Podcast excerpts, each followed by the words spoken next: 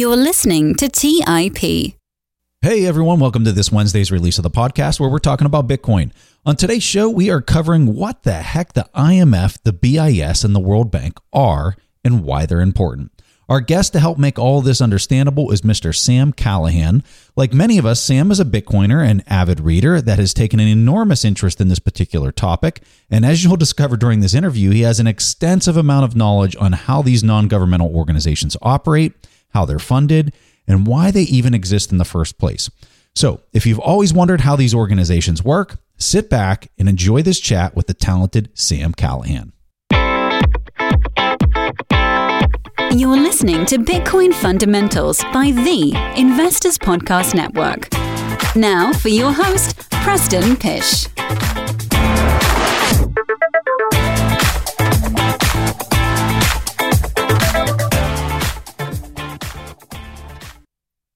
All right. Hey, everyone. Welcome to the show. As I said in the introduction, I'm here with Sam Callahan. And Sam, I am excited to have this conversation. I've been wanting to bring on a guest to talk the IMF, to talk the World Bank, to talk the Bank of International Settlement, the BIS, mostly because I don't understand it that well. Like I've been in this space for for quite a while talking all this financial stuff but I've never really had an in depth conversation with somebody about any of these particular world organizations and how they've got stood up and what in the world their actual mission is versus what they're actually doing and what they're chartered to do and what they're actually doing. And we can get into that. So I know you've been on other podcasts. I've listened to some of your interviews. I was thoroughly impressed with your depth of knowledge in this area. And I'm thrilled to have you here for this conversation. So welcome to the show. Yeah, thank you. know, I'm a big fan of the show and super excited to get into this stuff. I mean, it's funny you say that because it's almost like they're purposely complicated. So it's hard for outsider to understand how they function, which is why I usually like to dig into them. And I've been reading about them for a while now. But how they fit into the global financial system and their purpose, it's confusing because it's actually changed many, many times throughout history. Uh, so I'm happy to get into it. Big fan of the show. Happy to be here, man. So let's just start here. Let's just go through those three organizations and just one by one and kind of do an overview. And if you want to get into the history of each one of them, go in as in depth as you would like on each one of them. But let's like tackle each one of them, and then maybe we can talk about how how they kind of fit together or whatnot after that. So the first question is, what is the BIS? So the BIS is best explained as like a bank for central banks. And so just imagine like a commercial bank like a Wells Fargo or a JP Morgan and the services that they provide their clients. Now bring that up and where the, the clients are central banks. And so they make money from like fees and commissions that they charge central banks for their services. That could be like short term liquidity and credit, gold swaps, or like providing a range of investments and opportunities. They actually have their own uh, deposits and they have their own investment strategy where they're trying to get their best risk adjusted return, just like everybody else. And on top of that, they do a couple different functions in the global economy. And one of them is that they're one of the largest like databases of financial data in the world. And so they have a mainframe computer that sweeps all the data and kind of they are the eye in the sky, best vantage point to understand the flows of international finance. And so, because of that, they're also kind of like a research center for central banks.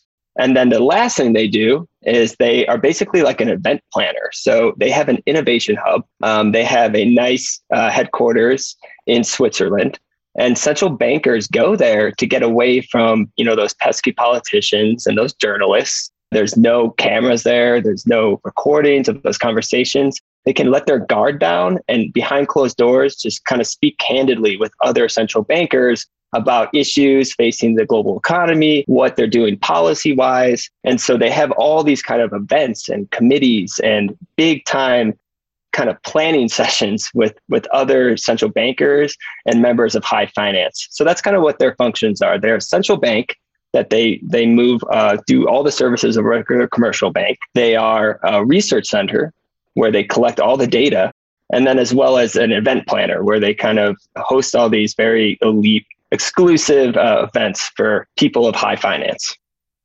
in preparation for this discussion, I read the book The Tower of, of Basel, which is yeah. all about the BIS. One of the things that I highly recommend the book for people that are interested in, in this, it gets into a lot of the historical, like standing up of it, which I think Sam will cover next. But before we go there, one of the things that, that kind of surprised me in what you just said was this idea of them trying to achieve their own risk adjusted returns, especially considering that from reading the book, one of the really big points that it made was that they have complete legal immunity there in Switzerland for their activities. They don't fall under any jurisdiction whatsoever. So it, it's it's just mind blowing to me. Yeah, so they are a bank beyond the reach of any national or international law. And it's because they are set up under international treaty. So they're in Switzerland, but the Swiss have no authority or they can't even enter the business premises and their assets can't be seized employees and the biz are exempt from paying any kind of taxes on any profits that they get. They just have extraordinary legal privileges that extend not just to the bank, but also the bank managers and the directors. They're basically treated like ambassadors or diplomats, just like the UN or you know the IMF. And so these bank officials that are traveling are immune under Swiss law for life for all acts carried out in in the act of duty which is I guess just going to their headquarters and hanging out. I don't know. But yeah, it's it's pretty phenomenal that or I guess not phenomenal, just like insane that they have complete legal immunities. So let's talk about how this so somebody's hearing that is probably saying, well, how does something like that stand itself up, right? How does that yeah. stand itself up and how does it get the buy-in from every single country around the world for this to even happen, right? So get right. in tell us tell us the Cliff Notes version of, in your point of view, how it all kind of came to be? Well, it's amazing because it always goes back to the Treaty of 1919, uh, the Versailles Treaty to end World War One. It's amazing that how poorly that treaty was made and how many uh, after effects was caused by it. It was a very emotional treaty. There wasn't a lot of logic to it because they basically put all the blame of World War One on the losers, on Germany, and they made them pay outrageous war reparations and it was very very uh, uh, unpayable for Germany because they went back and they had no productive capacity. Their land was destroyed. Uh, their labor force was killed off. Millions died, and there's just no way that they could pay back these unreasonable war reparations set up by that treaty. And so what followed was the Weimar hyperinflation because they tried to print their way out of it. And they tried to, they were just had these war reparations and they were trying to rebuild. And the easiest thing to do was print money, right? And so once they stabilized in about 1924, when they had they created a new uh, currency called the Rentenmark, and they they started to stabilize. Well, something was happening across the ocean, and that was the Roaring Twenties, and everyone was making money over there. And they saw Germany stabilizing, and Americans thought, you know, I'm going to buy low and sell high in Germany. I'm going to go invest all my money over in Germany. It's Germany.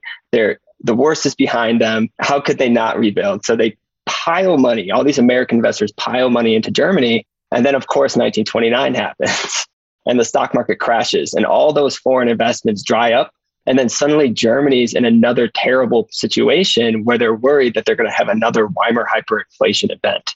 And coming out of that was a kind of nations got together at the Hague Convention and they, they realized that to facilitate these war reparations and to rebuild Germany, they first had to kind of restructure these war reparations so it was more reasonable.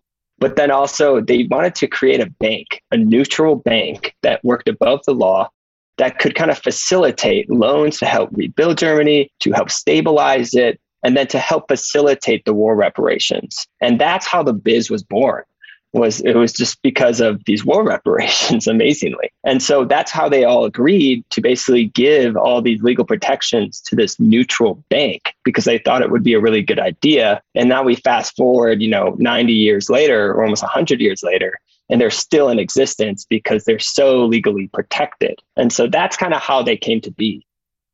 Well and i think your point earlier too about how secretive a lot of it is and how there's no auditability to go in there and really kind of even fully understand the context of everything that that's happening. So when that environment persists and there's huge beneficiaries and, and an interest and incentive to keep it that way, I guess we can see why there's very little known about it and it still hangs around, right? It's it's pretty fascinating. Yeah. And you know, they still they still have a lot of power and they still have a, lot of use. I think it's just, you know, most people think about the financial system and they just think about, you know, the Federal Reserve, the US Treasury, and that, and that's where they think it stops. But we live in a very globalized world and there's these organizations that are filled with unelected, you know, they're non-governmental. Like I didn't vote for anybody at the biz, but they work in this stratosphere, like above everything else. And actually it just when they make these plans and they they have a lot of influence over what happens in the design of the global financial system. And so i think that they, it deserves to have some oversight and some accountability but unfortunately that's pretty much non-existent today.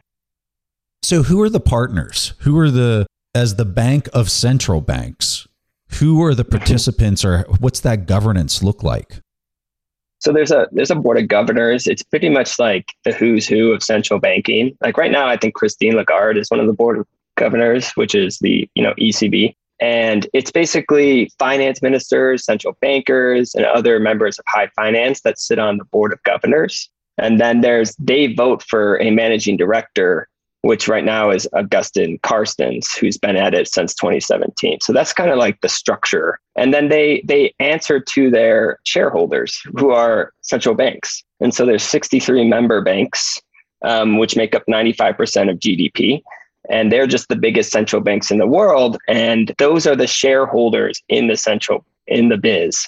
So, you know, they receive a portion of the profits that the biz makes and it's just like any other uh, you know business essentially that's just crazy because those shareholders and I think it's important for us to really kind of quantify this. Central banks, at least here in the United States, are these quasi uh, private entities, yet government entities that right. straddle. And, and I don't know how that is in other countries. Are you familiar with what that governance is in other countries? It's, yeah, it's a little different in, in every single country, from my understanding. So it just like differs from case to case.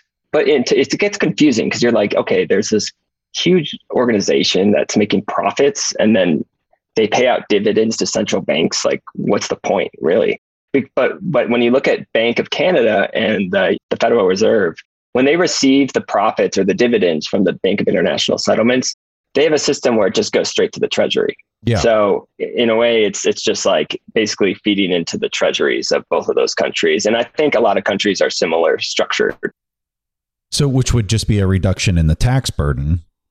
Yeah. Not that anyone's yeah, exactly. being fiscally responsible, but uh. you know, it, it is interesting. I've looked in. I've tried to dig into the profits of the Bank of International Settlements. Yeah. Their their profits are up like 169 percent compared to uh, 2000, uh, 2019 when it was a more normal you know year before the pandemic. Since the pandemic, their profits are up 169 percent. And that really was curious to me. And then I looked into where the profits go, and like about 25% go to dividends to member banks. And then there's like these three opaque funds that I'm not sure what happens to those profits or what they're used for. And I don't I don't know if anybody does, to be honest with you. That's where they get really secretive about their internal operations. I know one of them is used for like emergencies to provide liquidity for countries that go through financial crisis. But yeah, it gets mysterious once you understand like where do these profits go?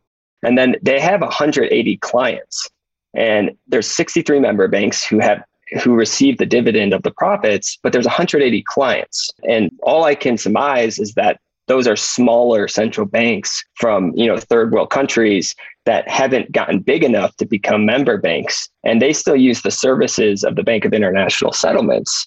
And so they pay fees and commissions they add to the profits and then but they don't receive any of the dividends. And so in my mind it's like is this just like a perpetual machine of almost wealth inequality at a level that I haven't even thought about. Because if the only member banks are large central banks from large developed nations and they receive part of the dividends that go straight to their treasuries, and the smaller clients that aren't member banks are using their services, like you, you, see what I'm saying here? It's like, is this just like a massive perpetuation of wealth inequality with, on a level that I've no never auditor. thought about? Yeah, with no with auditor. no auditor. Yeah. Right? So yeah, I've thought about this, and you know, there's still questions that arise around it. But you know, the Bank of International Settlements, they're really open about their research. They're really open about you know what their plans are. So they kind of promote transparency, but what they're not transparent about is their internal operations. And so, it, like I said, there's nobody above them. So it's hard. You, there's nobody, there's no audit, like you said. So it's really interesting.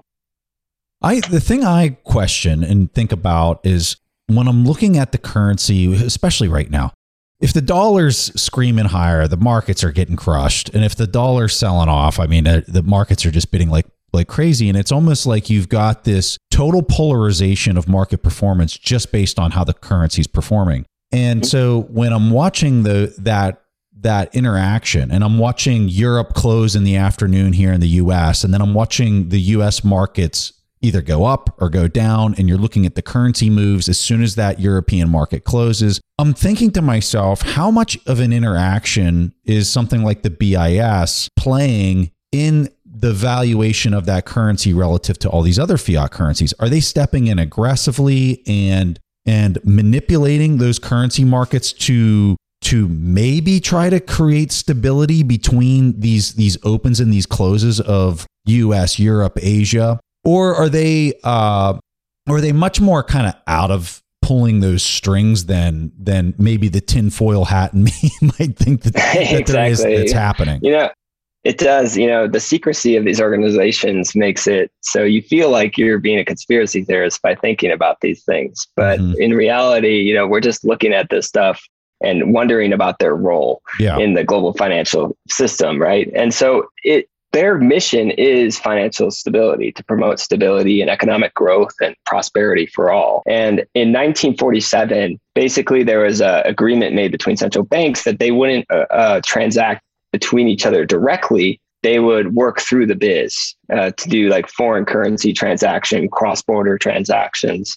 So they do play a role there, but in it, from what I've read, it's more of just like an infrastructure, and they're just moving funds around. Like Sam, I picture, think, yeah. think about that. Don't go direct. Use this central entity that we can right. claw a tax out of for its quote unquote service. But yep. yeah, Canada, don't go direct to the US Fed or what. That's crazy to me to think that. Yeah, they, they didn't want to have direct relationship with the uh, you know the borrower and the creditor between central banks. They wanted this neutral bank in between for whatever reason. And this it's amazing because this was 1947. And this is the same system we have today in a world that has changed so much since then. But, you know, this is just the world we live in where the biz is like in between everything. And it's amazing because they, they take a, you know, a fee and commission when they use their services. So, but it all goes back to the central banks. And so it's like this, it's like this um, I picture like an octopus. I know it sounds funny, but who has tentacles, who just moves everything around for these central banks and above them, and also keeps an eye on all the flows, and then shares their research with them and warns them about maybe some cracks in the system here and there and what they're seeing. And that's kind of what I picture the biz being. Let's take a quick break and hear from today's sponsors. Today's episode is sponsored by Range Rover Sport. Range Rover leads by example with their dynamic design that rises to the occasion. It's got powerful on road performance and commanding all terrain capabilities, coupled with signature Range Rover refinement. The third generation Range Rover Sport is the most desirable, advanced, and dynamically capable one yet, redefining sporting luxury. It's got advanced cabin technologies such as active noise cancellation and cabin air purification, offering next level comfort and refinement. The purposeful cockpit light driving position sets the tone for a focused interior that promotes exhilarating driver engagement. Award winning Pivi Pro infotainment is at the heart of the experience and provides intuitive control of the vehicle systems. You can enjoy a dynamic drive and total comfort with optional 22 way adjustable, heated, and ventilated electric memory front seats with massage function. Design your Range Rover Sport at LandRoverUSA.com. That's LandRoverUSA.com. Have you ever wondered if there's an AI tool like ChatGPT specifically built for the stock market? a tool that not only aids you in your research and analysis process, but also allows for dynamic discussions. Today, I want to share such a tool with you called Meyka. Meyka is the AI powered stock research assistant now enhanced with real time stock data. Meyka does a lot of the heavy lifting of sifting through financial statements and company data and delivers it to you nearly instantaneously. And the best part is that it's 100% free. Try it out today and ask Meyka questions like What is the financial health of Microsoft? How much cash does Copart hold on its balance sheet? What is the return on invested capital of Adobe or millions of other prompts? Check it out today for free at Meyka.com. That's M E Y K A.com. The Holy Grail of Investing, the new book by Tony Robbins and co written by investing legend Christopher Zook, reveals the secrets of alternative investments like private equity, venture capital, energy, real estate, sports franchises, and more. It features exclusive insights from investing titans who collectively manage more than $500 billion, including Robert F. Smith, Vinod Khosla, Michael B. Kim, and many others.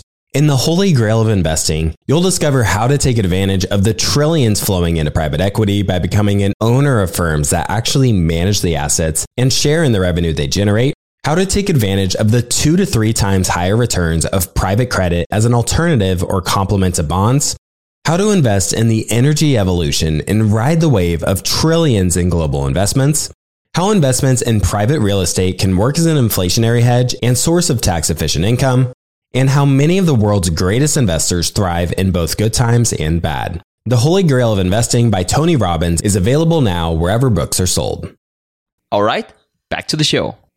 Well, and, and, so from country to country, they might have different strategic interests, and you have these central bankers that are making decisions that are greatly impacting the population of these various jurisdictions and regions. That you know most countries have elected officials there in place to represent the population. But if you're controlling the purse strings and you're one of these privileged central bankers that participate in this very niche, secretive way of doing business, you're actually implementing policy beyond, I think, any type of comprehension without any representation, which is just crazy. It's crazy. Well, that's that's why I read into this stuff because I, I feel like it's an infringement on sovereign nations. Yeah. Like if you you know think about America as a republic, we elect representatives that uh, represent sovereign individuals who are make policy uh, for our country. But you have this uh, organization full of unelected officials and it just so happens like they're they're in the ears of politicians all the time because it's their job to track everything it's their job they have the best vantage point so and they have all the data. And so politicians increasingly listen to them and i didn't vote for them and nobody voted for them.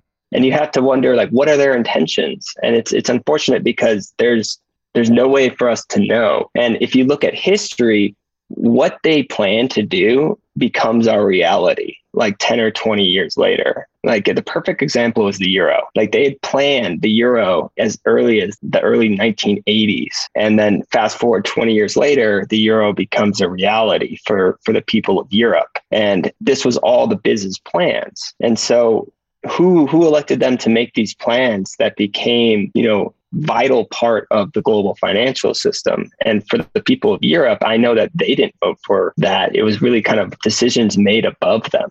And so it's just really interesting to think about. All right. Next. what is the IMF? So the IMF, um, man, this is, you know, the IMF was created out of Bretton Woods. So everyone remembers Bretton Woods as being the creation of the US dollar reserve system. All right. And, you know, coming out of that, it's basically the, the way that was was there's a fixed rate of the US dollar to gold at $35 an ounce. And then you had all the different currencies that were had adjustable rates to that dollar. And what they were worried about was in the 1930s, there was a lot of competitive devaluations occurring when people went off the gold standard and then they devalued their currencies, essentially currency wars um, at the expense of their trading partners. So there's a lot of disequilibrium of the balance of payments between countries. And so the, the IMF was created to be almost like a monitor and supervisor of all the countries and make sure that they maintained competitive exchange rates, but they didn't do it in a way that they were devaluing their currencies ex- excessively at the expense of their trading partners. And there are certain ranges that they kept watch on. And then if it came out of, uh, it became came out of whack and it wasn't, it was disequilibrium between the balance of payments, they would pro- provide loans and liquidity to certain trading partners, and then it would kind of soothe everything out. So that's kind of what the IMF was originally created for. And then that lasted until 1971 when Nixon overnight just took us off that and and you know suspended convertibility of gold and suddenly there was a free floating exchange system and the IMF no longer had a purpose, like literally. I, I, wonder what they thought when they went to work that day and they were like, well, what do we do? Because it's just a completely different system and our purpose is gone now, right? And then in 1976 at the Jamaica Accord, they basically gave the rights to uh, manage exchange exchange rates back to the countries, so the countries could look at their own economies, set their own interest or at their own exchange rates, and the IMF couldn't tell them what to do anymore. But there was a very uh, important stipulation where, quote unquote, they said the IMF is still going to do firm surveillance, and there was no justification or no uh, you know detailed explanation what that meant to make sure that they didn't uh, you know, competitively devalue their currencies. And so it kept the IMF kind of uh, alive because there's there was really no reason for it to exist. What type of executive authority did they have to enforce a bad actor? Yeah, well, if somebody's not playing nice, like what can they do? Well, nothing really. That's the funny part. Because in 1976, like I said, all the rights went back to them after the Jamaica Accord to the original you know, sovereign nations to control those interest rates. So that's why it's kind of funny because it, they just say firm surveillance, but they really had no authority. So, mm-hmm. but before 1971, they had all the authority. They could tell anybody what to do with the exchange rates, and if they got out of whack, they just they just said, "No, you're not doing that. We're gonna we're gonna fix this right now and soothe everything out and make sure that all the exchange rates are the balance of payments are you know in a good equilibrium." But after after 1971, and especially after the Jamaica Accord in 1976, they really didn't have any authority. And this is when the IMF shifted its purpose into an organization that maintained exchange rates into a basically an international development agency that focused on providing loans to distressed nations. And this happened in the early 1980s when the Latin American debt crisis happened. And what and then the IMF kind of shifted roles completely. Like just think of them as like no longer being the same role post 1971 than pre 1971. So uh, the, when I when I hear that, so they're going around with a tin cup to various central banks saying, "Hey, let's let's raise a, a rainy fund day, and then we will be the determining uh, body of how that gets applied and who it gets applied to, depending on whether we like them or not." Is that pretty much the the impetus of it? Yeah, I mean, there is some kind of like discrimination, and this is this is where it gets into you know who actually is a part of the IMF, and it gets into their voting rights. Um, so the voting rights are based on the quotas, and the quotas are determined on two things. They're determined on the GDP of the country and the openness of the country. And meaning like with trade. So that's why the US has a lot more voting rights than, say, China, because technically they're more of a closed economy, you could say. And so the US has about 18% of the voting power in the IMF to give you a sense, the next highest is 6%. So we almost have triple the voting rights of everyone else. And so over time, it, it can be said that the IMF kind of is used to push US interest because the US has greater voting rights than everyone else. And that's kind of what you see historically in terms of the IMF and who gets loans and who doesn't. Now, but let me in, ask you this, Sam: Is yeah. is is 18% of the funding that's being provided to the IMF to be lent out coming from the US? Is it proportional to the amount that's being allocated yep. into the fund? Yes, yeah, exactly. So if you have a greater quota, you're also providing more funds to the fund, if you will, right? And so the IMF has basically two forms of how it like gets revenues or money, and one of them is quotas. So every year you know, depending on how many voting rights you have or what your quota number is, you receive money from that nation. um, as well as just interest from their loans that they give out. So that's kind of the two ways they make money.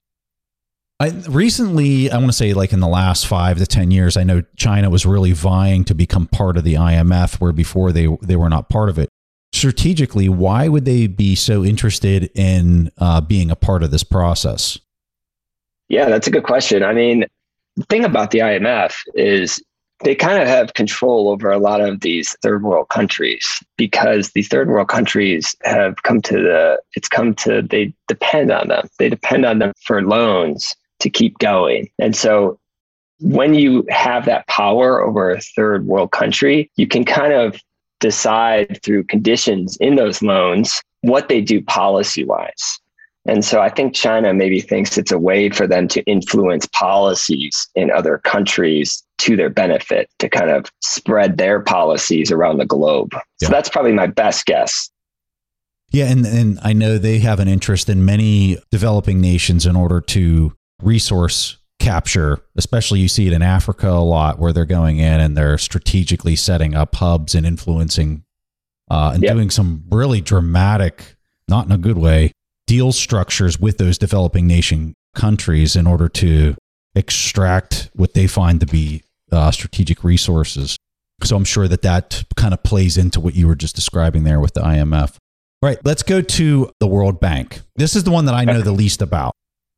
So the World Bank has the most like I'd say like benevolent or altruistic mission because they were created at Bretton Woods as well and they were created for the purpose of post war reconstruction and to foster economic development. And so they were always meant to be that lender for developing nations to help foster economic growth and reduce poverty. Okay.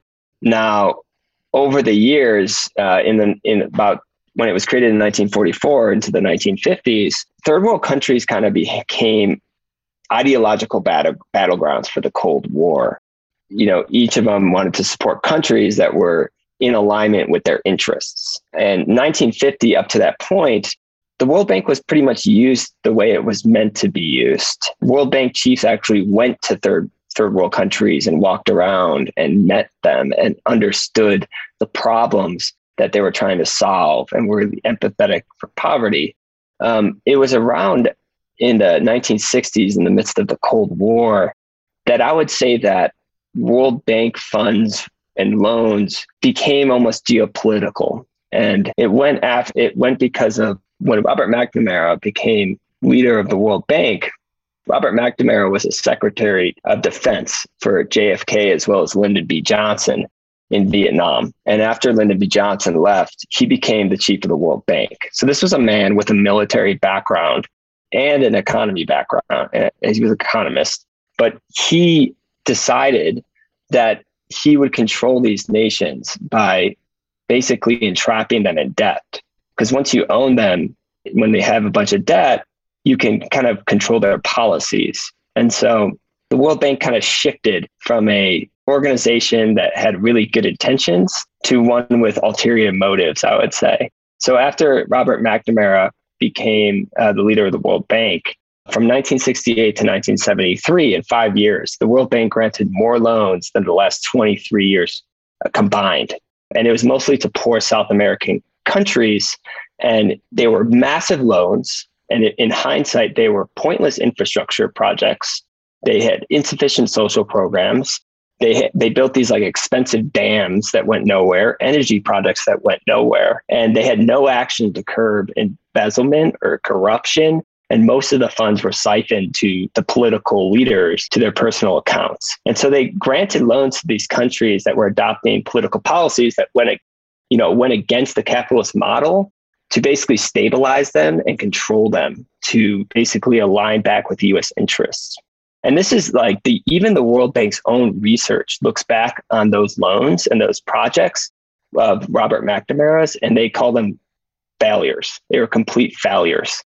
And so the World Bank was almost co opted to have a different purpose around the 1960s in the midst of the Cold War. And so it's it's kind of wild, but it, that's exactly what happened, and that's what the, the World Bank themselves say what happened. So hmm. it's really interesting. that's that's really fascinating. So here's the yes or no question: and this is more from my own entertainment to what you respond to this. Do they understand Bitcoin? Do the people in these organizations understand Bitcoin? You know, six months ago, I'd say no. But so recently, recently, uh, so the IMF has reports, our annual reports of all their recipient countries of their loans. And they just monitor them and make sure that they're spending the funds the right way. And El Salvador's came out like five days ago, and I read it. And Bitcoin's mentioned 236 times in that report. And so they're on it now because I think not only the legal tender, but the, the Bitcoin bond has them shook. yes. because they have had a monopoly on distressed sovereigns for a long, long time. And it, it's it's basically, like I said, it's a way for them to control the policies of these countries and to basically infringe on their sovereignty for a long, long time. And El Salvador is basically like a proof of concept in my mind. And they're on it now. So it, it's going to be really interesting how it plays out. Well, one of the things that I think was totally missed with this bond down in El Salvador is the special coupon that is part of the deal. This special coupon is massive, massive, hundreds of, of millions of dollars in, in value at the time of, of issuance of the bond itself. And so, if you're a fixed income investor and you're chartered in fixed income, now all of a sudden you can get practically direct access to a to a portion of the of the amount that you're buying in the bond. In this case, I think it's 50%. They're raising a billion, half of it is going straight into Bitcoin. It is a Bitcoin buy from the, the very first day that they received the funds. El Salvador is then custodying that Bitcoin and then paying it as a coupon at a, a date in the future. So now, if you're a fixed income chartered entity, wherever you're at in the world, right?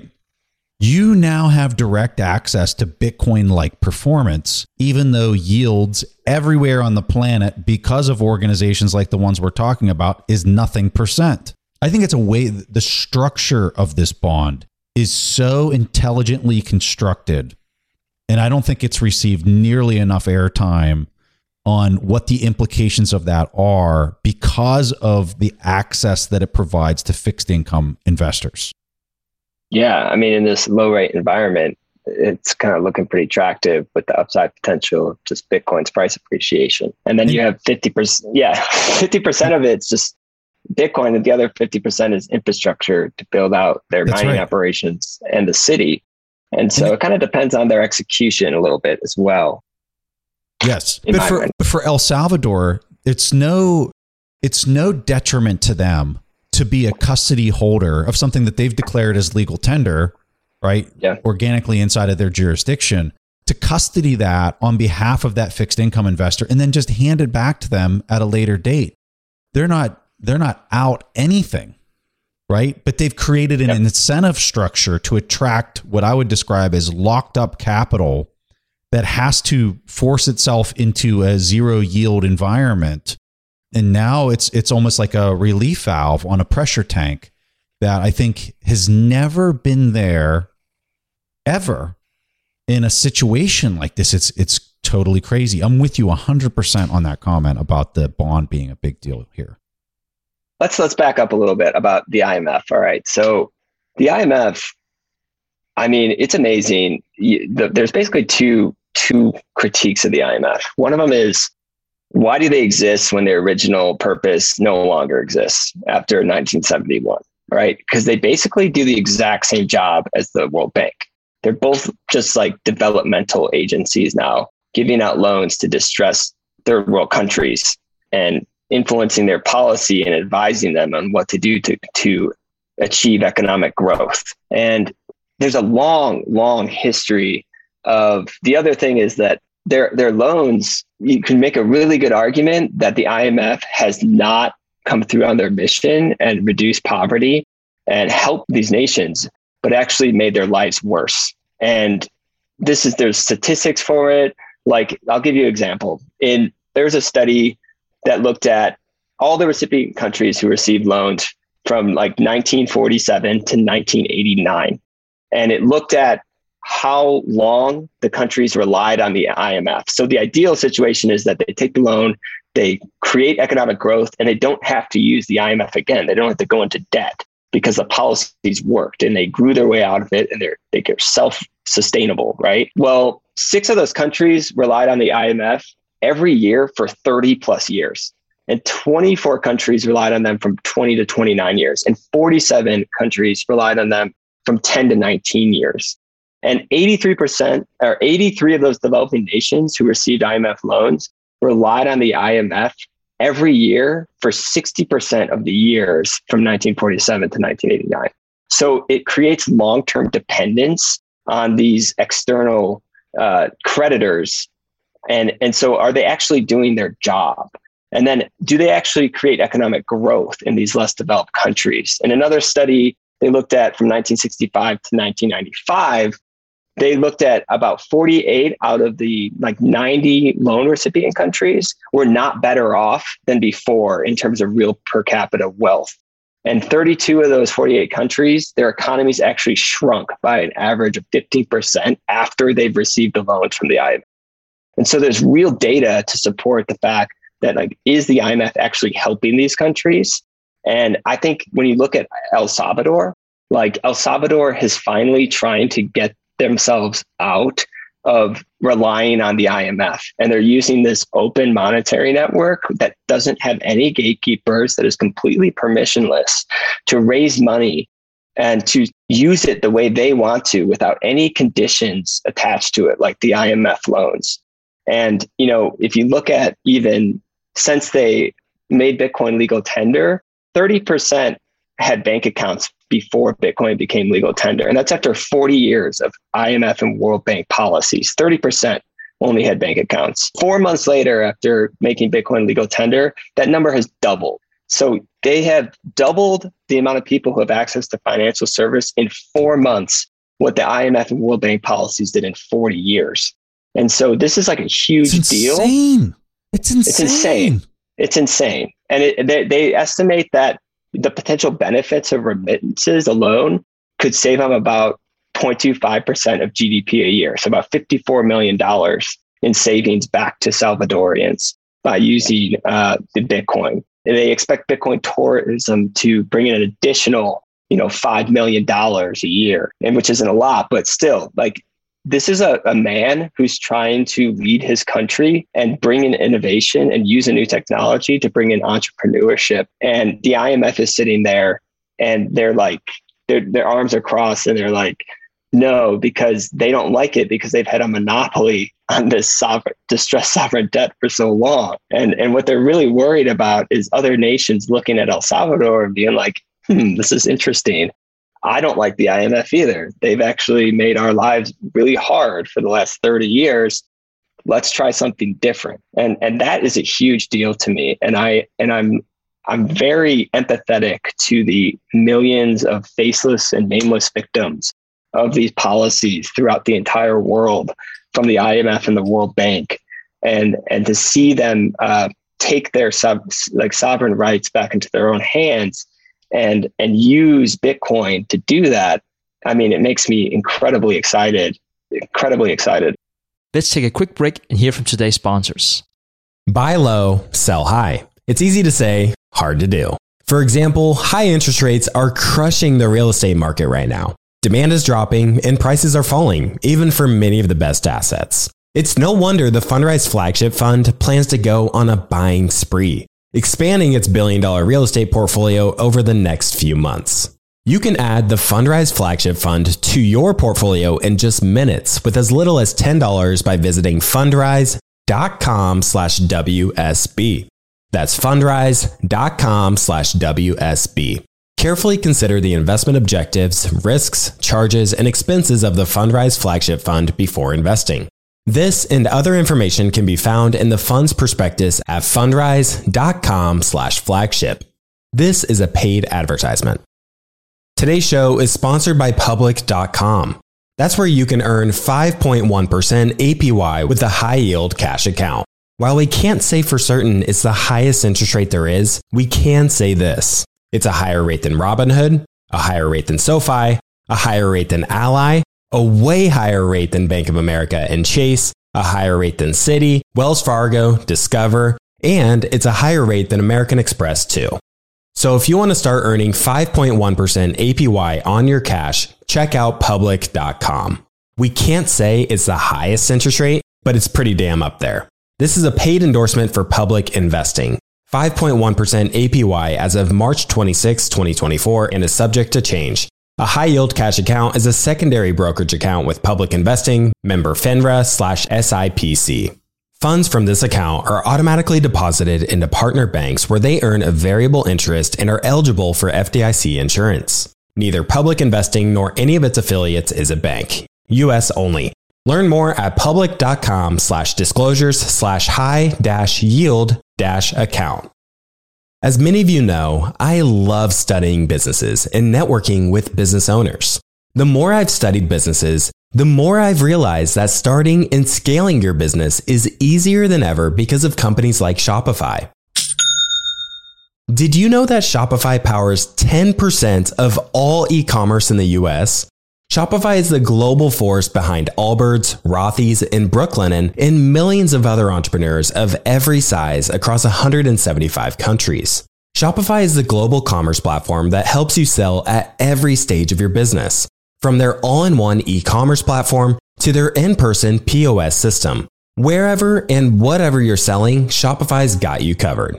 Shopify even helps you turn browsers into buyers with the internet's best converting checkout up to 36% better compared to other leading commerce platforms. What I personally love about Shopify is that it's the turnkey solution to kickstart and grow your business. And they are totally committed to giving you the necessary tools to succeed as a business owner. Plus, they have an award winning customer support team there to help you every step of the way. Because businesses that grow, grow with Shopify. Sign up for a $1 per month trial period at Shopify shopify.com slash WSB. That's all lowercase. Go to shopify.com slash WSB now to grow your business no matter what stage you're in. That's shopify.com slash WSB.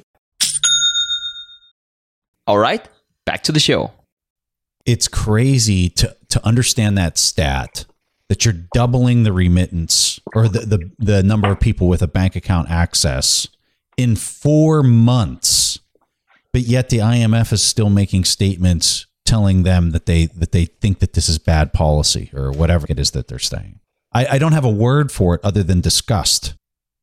Well, it raises the question the the question that a lot of lot of people have had for a long time is what the true intentions of these organizations are. Yeah. Because it doesn't seem like it is to help the people of these developed nations. It seems to be very very different and and parasitic you know, one self-interest parasitic self-interest as well as uh, pillaging the wealth of these nations and so the chief economist of the world bank joseph stiglitz in the 90s he was one of the first whistleblowers of these policies he came out in 1999 he was the first one that had really high ranking in these organizations nobel prize winning economist he said we need to reform these policies because they are doing the opposite of what the goals are. They are worsening these third world countries. He said there's there's basically a four step process here. They basically privatize state owned assets and industries, particularly you know electricity and water companies, in a process that involves a ton of backhand deal, uh, you know handshakes behind doors and significant amount of corruption, and then he basically explains how they open up the, the third world countries with deregulation and liberalization, opens up their financial markets, which allows capital flows to go into these nations. And then once things hits the fan and there's a recession, all the money flows out. It's a hot money cycle. And all the capital flows go out uh, and all the investment. And then and then the IMF recommends that they increase the interest rates and then suddenly the interest rates go up 60, 70, 80% in these countries, and the economies are just wrecked. And this happens over and over and over again. And then when there's a recession after it's wrecked, the IMF recommends austerity. They recommend cutting spending, and what they cut is subsidies for food. Essential consumer products. They cut everything, all the healthcare programs, all the education programs, in order for these countries to afford to repay their IMF debt. So they take all the programs that are meant to help the poor and they they cut them to pay off the debts that they brought on these people. And that happens time and time again. And if you know anything about the history of the IMF, it after they do that and and they cut the subsidies, it leads to riots, it leads to protests, it leads to civil unrest. In the 1980s and 1990s, there was literally a term called IMF riots because they were so frequent. In 1976 to 1992, there was 146 IMF sponsored program or riots against IMF sponsored programs in almost 40 different countries. So when we say these things that they hurt the poor people and hurt these developing nations, like the data supports it and their track record is not pretty. And so this has been going on for a very, very long time. And so to see El Salvador finally stand up against these people and use a technology finally that's there that they can use that they don't have to ask permission they don't have to you know ask the IMF can I do this but they just did it it's it's incredibly empowering for these third world countries and I just don't think people really understand the history of how hard of a time these third world world countries have had dealing with these organizations that was one heck of a response to the, uh, the yes or no question. I was trying to have a little fun with you, and you had a whopper of a response. So let's go to so you think that that Bitcoin is making a splash. They are paying close attention to this. I know Jack Mallers. He uh, recently provided a presentation to uh, was it the IMF that he or no yeah. it was the World Econ- was it the World Economic Forum? Who did he provide that presentation to? I, I think it was the IMF. Yeah, I think it was. So he went in there, provided his uh, presentation to the IMF. I just caught a little bit of it. I know he was talking about French fries and stuff, and really kind of having fun with it. So they're all they're aware of this. I think this is my personal opinion. I I don't know. I think for them, they're looking at Bitcoin and they're saying, "Hey, that's a cute little movement that's happening over here." But at the end of the day, we control everything, and we're going to roll out a central bank digital currency, and this whole Bitcoin thing is just going to kind of disappear. I think that's how they that's not my opinion. I totally disagree with that opinion. I know you disagree with that opinion just because of the game theory that's going to play out here. But from their point of view, I think that's how a lot of these people that are running these organizations kind of view how things are going to play out moving forward here. What do you think those conversations sound like, look like with respect to central central bank digital currencies and how they plan on stepping into this new tech insertion with respect to monetary policy and economics around the world moving forward? Well, this is where it gets into basically the Bank of International Settlements, because, like I said, the Bank of International Settlements is more of like the research and innovation hub. And they're the ones putting out all these working papers on central bank digital currencies. And then they, you know, interact with the IMF and World Bank and kind of let them know what's going on. But to them, like Bitcoin is still just like a speculative asset. It's not really a threat. I think maybe the Bitcoin bond woke them up a little bit, but in reality, they still just think it's like a play toy. They they don't really respect it as an actual threat to their power. And and really, when I look at them, they've held on to power for a very very long time. Uh, you know, it's going to take a lot to take them out, if you will. But you know, when you when you're looking at the central bank digital currencies, there's a lot of different ways that they can kind of go about this. They, they've they're they're figuring it out. Basically, they're in the design planning stage of how a global CBDC system would work in in our world and it's moving quite fast. So it's early days in terms of like what they're thinking about but um, i think like 83% of central uh, banks are doing research and have their own programs of central bank digital currencies. So a lot of people say like bitcoin's inevitable but cbdc's are also inevitable. They're coming and they're going to come in some kind of shape or form and it's going to be interesting to see you know how it plays out but even though they're coming, they still have they they still control the central ledger, each one of these countries, and they still have to debase the number of units inside of that central bank digital currency in order to compensate for all the the the momentum and trends and policies of a fractional reserve system. this just part of a fractional reserve system. So I guess what what what I'm getting at with with that comment, that's much more of a statement than than any type of question. But when I'm looking at it, they're really competing with stable coins. And because yeah. the stablecoin market is just representing the existing currency, but the difference is, is that it immediately clears, unlike the uh, dollar that you might have in your traditional bank account, which doesn't clear immediately. And uh, it does it permissionless, permissionlessly over that network that it's on so they're they're saying, uh, er, and and I think that's what you're implying here is as they're coming in with their central bank digital currency, they are saying we're going to basically pull that authority away from these these private entities that are that are putting that technological feat in place today. Yeah, I think most of the regulatory pressure that you're seeing today is not actually about Bitcoin. I think it's mostly about the stable coin adoption, which yes. has been explosive really in a lot of these third world countries in, in reality. Um, and the thing about it is, this is when like centralization comes into play because they're all also centralized. So it wouldn't be hard for these governments and central banks to shut down these private stable coins. I mean, in reality. And so what I see though is government's not very good at tech.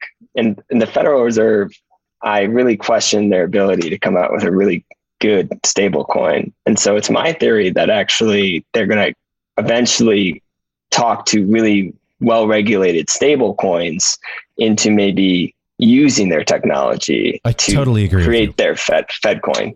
Uh, so I see kind of a merge happening with especially some of these US based stable coins that have been really regulatory compliant and and kind of like the Fed reaching out to them being like, hey, can you help us uh, create a Fed coin.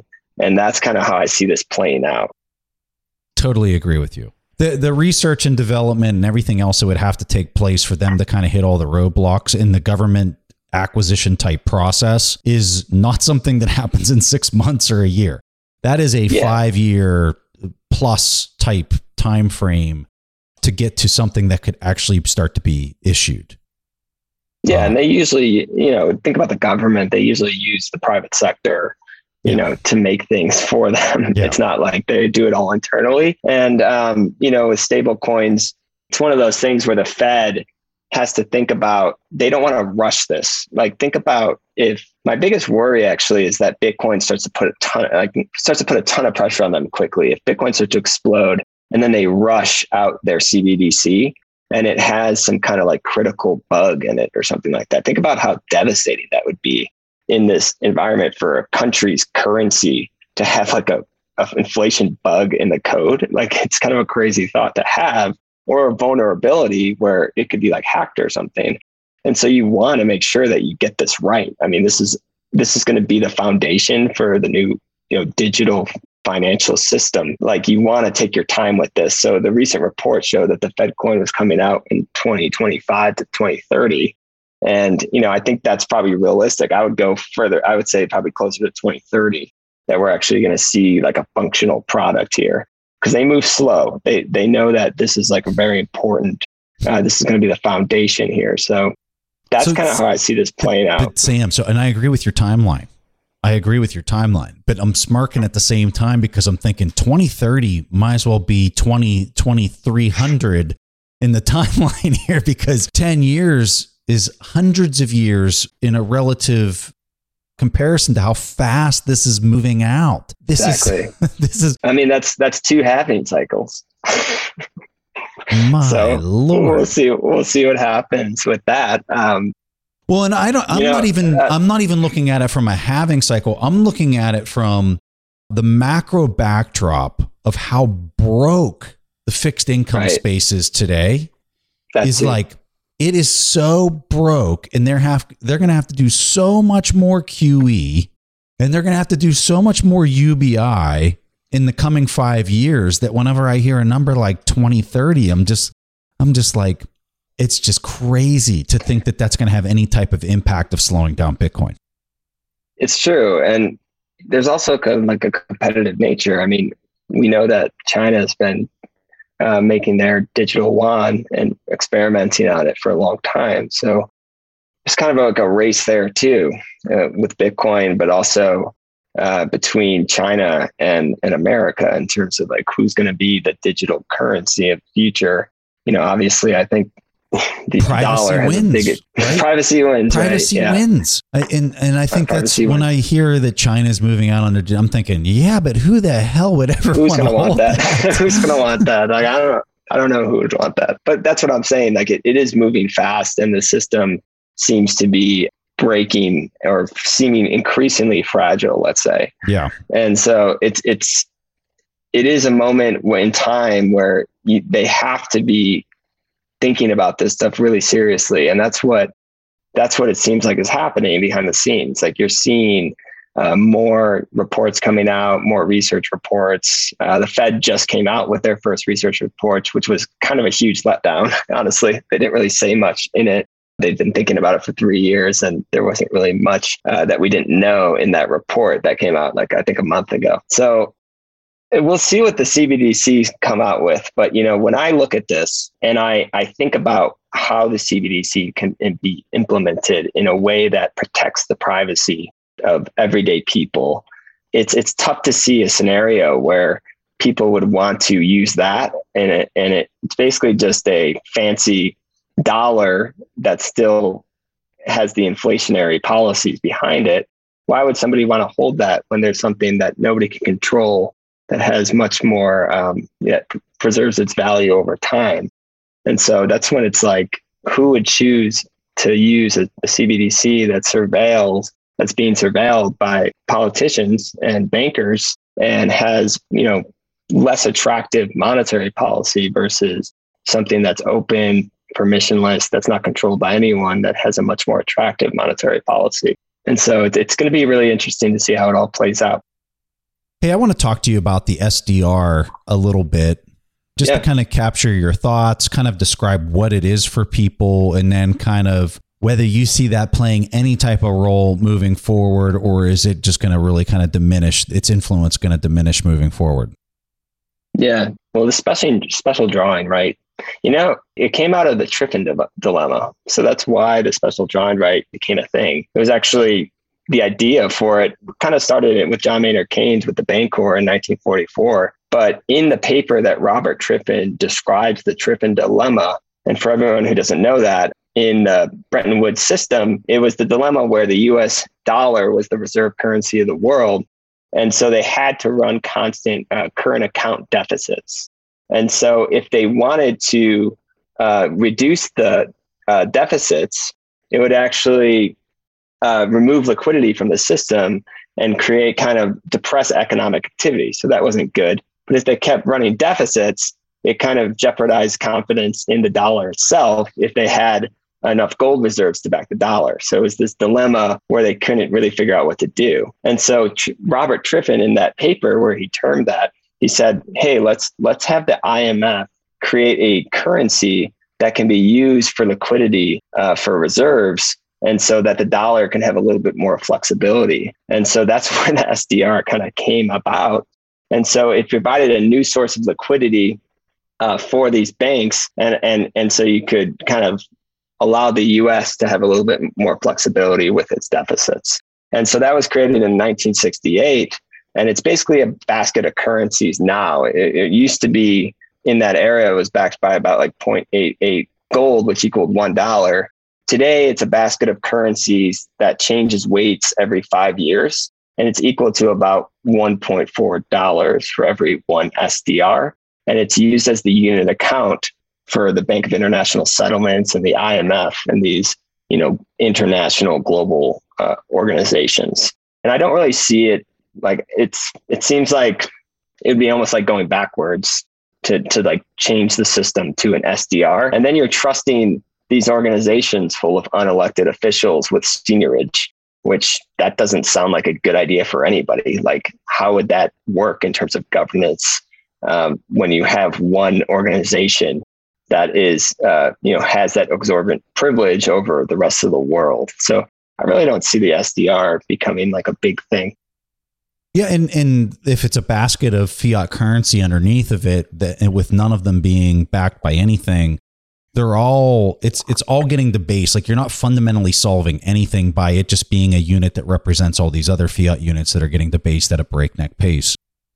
Yeah, and it's Yeah. you know what it reminds me of is like Facebook when they tried to come out with their Diem where they actually included some other things besides the fiat currencies, and so it is something like that.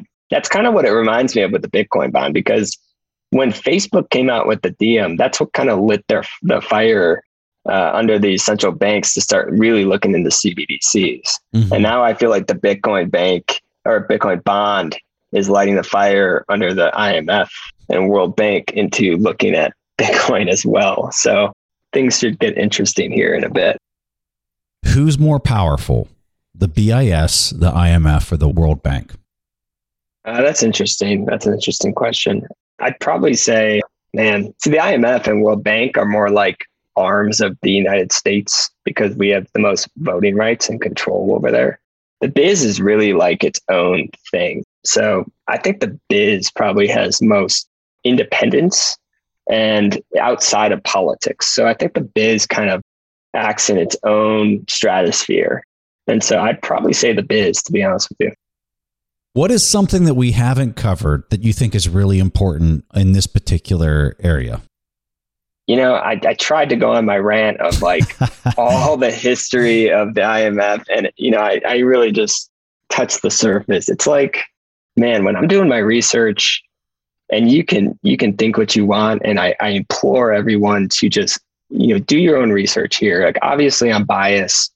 Um, I have my own life experience that I'm looking at this stuff through and I'm a Bitcoiner. So I'm going to have like a more negative connotation towards these organizations. So I hope that everyone just kind of does their own homework here.